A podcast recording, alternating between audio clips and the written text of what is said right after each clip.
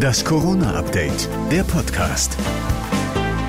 Hallo zusammen, heute ist Donnerstag, der 18. November und hier kommt jetzt das zweite Corona-Update mit den Ergebnissen der Bund-Länder-Konferenz. Nachrichtenstand ist 19 Uhr. Ich bin Thorsten Ortmann und grüße euch.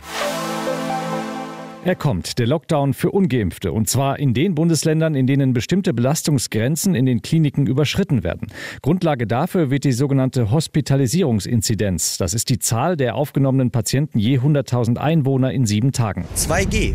Bund und Länder haben sich auf eine flächendeckende 2G-Regel im Freizeitbereich geeinigt, wenn die sogenannte Hospitalisierungsrate auf über drei steigt. Dazu die geschäftsführende Bundeskanzlerin Merkel. Die Lage ist hochdramatisch. Bei der jetzigen Dynamik laufen wir in eine sehr, sehr schwierige Situation rein, insbesondere für alle Menschen, die in Krankenhäusern und in der Intensivmedizin arbeiten. Das heißt, ab einem Schwellenwert von drei haben nur noch Geimpfte und Genesene künftig Zutritt zu Freizeitkultur und Sportveranstaltungen. Auch Gastronomie, Hotels und körpernahe Dienstleistungen fallen dann unter die 2G-Regel. Sie gilt allerdings nicht für Kinder und Jugendliche unter 18. 2G Plus. Steigt die sogenannte Hospitalisierungsrate über den Schwellenwert von 6, sollen an Orten mit hohem Infektionsrisiko die 2G-Plus-Regeln gelten. Also Zugang nur für Geimpfte und Genesene mit Test, zum Beispiel in Bars, Clubs und Diskotheken.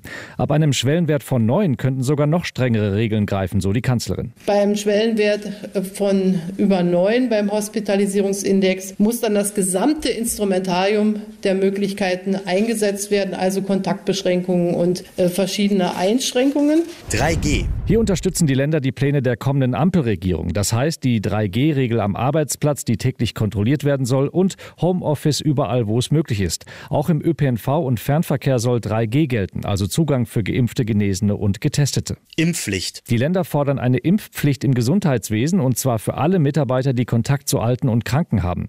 Also in den Krankenhäusern, Alten- und Pflegeheimen und bei mobilen Pflegediensten.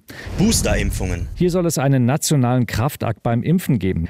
NRW-Ministerpräsident Wüst. Wir werden daher unsere Impfkapazitäten massiv und flächendeckend ausbauen. Nachdem wir in den Pflege- und Altenheimen mit den Boostern angefangen haben, wollen wir nun allen Menschen frühestens nach dem fünften Monat ein Angebot für eine Auffrischungsimpfung machen. Zusätzlich zum Regelsystem der Hausärzte werden alle Länder ihre Impfmöglichkeiten massiv ausweiten.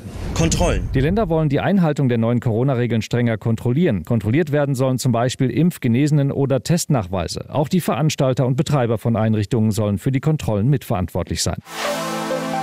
Das war das Corona-Update mit den Beschlüssen der Bund-Länder-Konferenz vom 18. November.